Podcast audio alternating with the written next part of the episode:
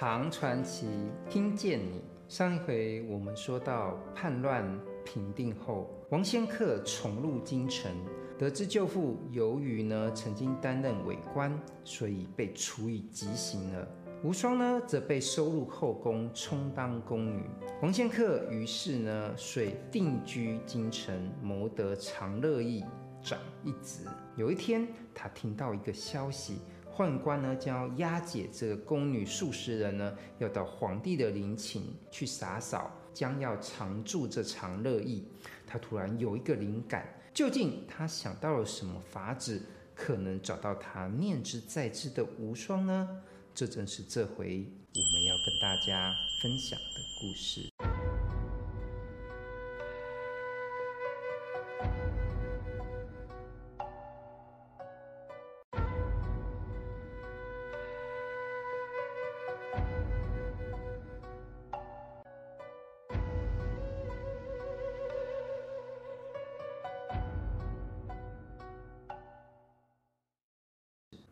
话说，宦官押领着宫女三十人，总共大概是十辆车，就到了王仙客所任官的长乐驿。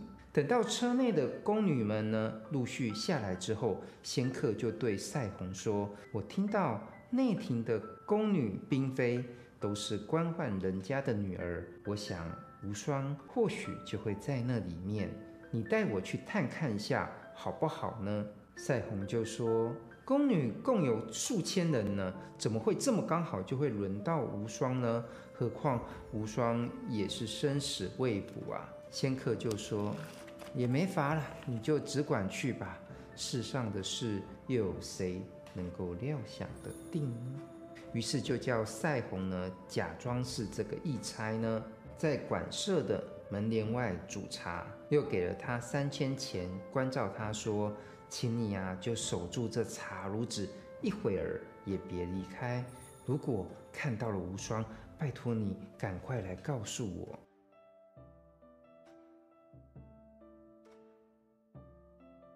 赛红满口答应着就走了。这时候，宫女们都在那帘子里面，外面呢根本就看不到。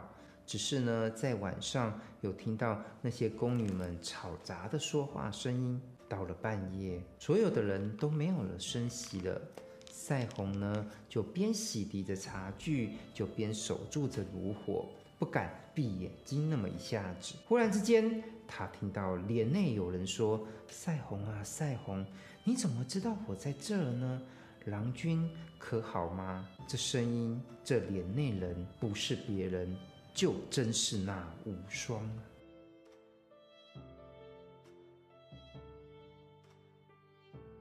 无双说完之后，呜呜咽咽的就哭了起来。赛红就说：“郎君啊，现在呢，在管理着这驿站的事务。今天他揣度小姐也会在这里，所以特别命赛红我啊，在这里守候。”无双就说：“我现在不方便再跟你多说下去了。明天呢，我会离开这驿馆，请你呢，到东北面的这小屋子里面，有一个紫色的。”褥子下面去取我留下的书信，留给郎君。说完之后就走开了。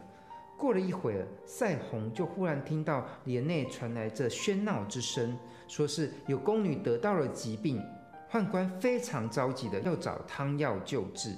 而这那生病之人呢，不是别人。就是无双。赛红一听啊，赶紧三步并作两步，就赶快跑去跟王仙客说。仙客听到了之后，非常吃惊的就问赛红说：“那我怎样才能够再见他一面呢？”赛红就说：“如今呢，正在修理渭桥，郎君呢，我想你可以假装做这个理桥官，车子过了这个桥的时候，你就靠近车子站着。”如果这时候无双认出你来，他一定会掀开门帘，这样你就可以见到他了。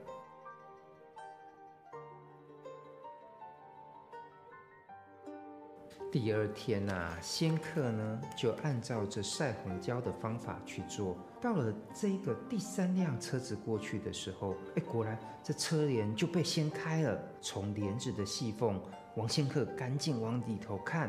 果然就是他日夜思念的无双。仙客又是悲伤感慨，又是哀怨思念，他痛苦的几乎没有办法再忍耐下去了。他希望能救出无双来，而这时候的赛鸿呢，也听了无双的话，就到小房间的褥子下面，就取到了书信，送给王仙客。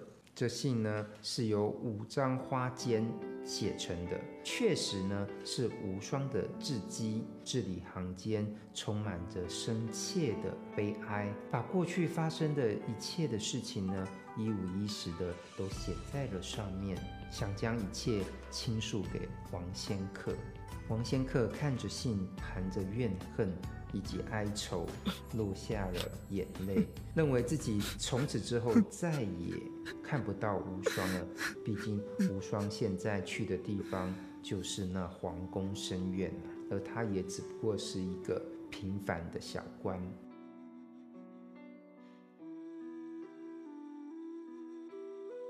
只是无双的信最后这样子写道：常常呢，我听到替皇帝传诏令的使臣说，在富平县这个地方有一个非常有名的侠士，名叫古鸭牙，他是乐于助人的义士。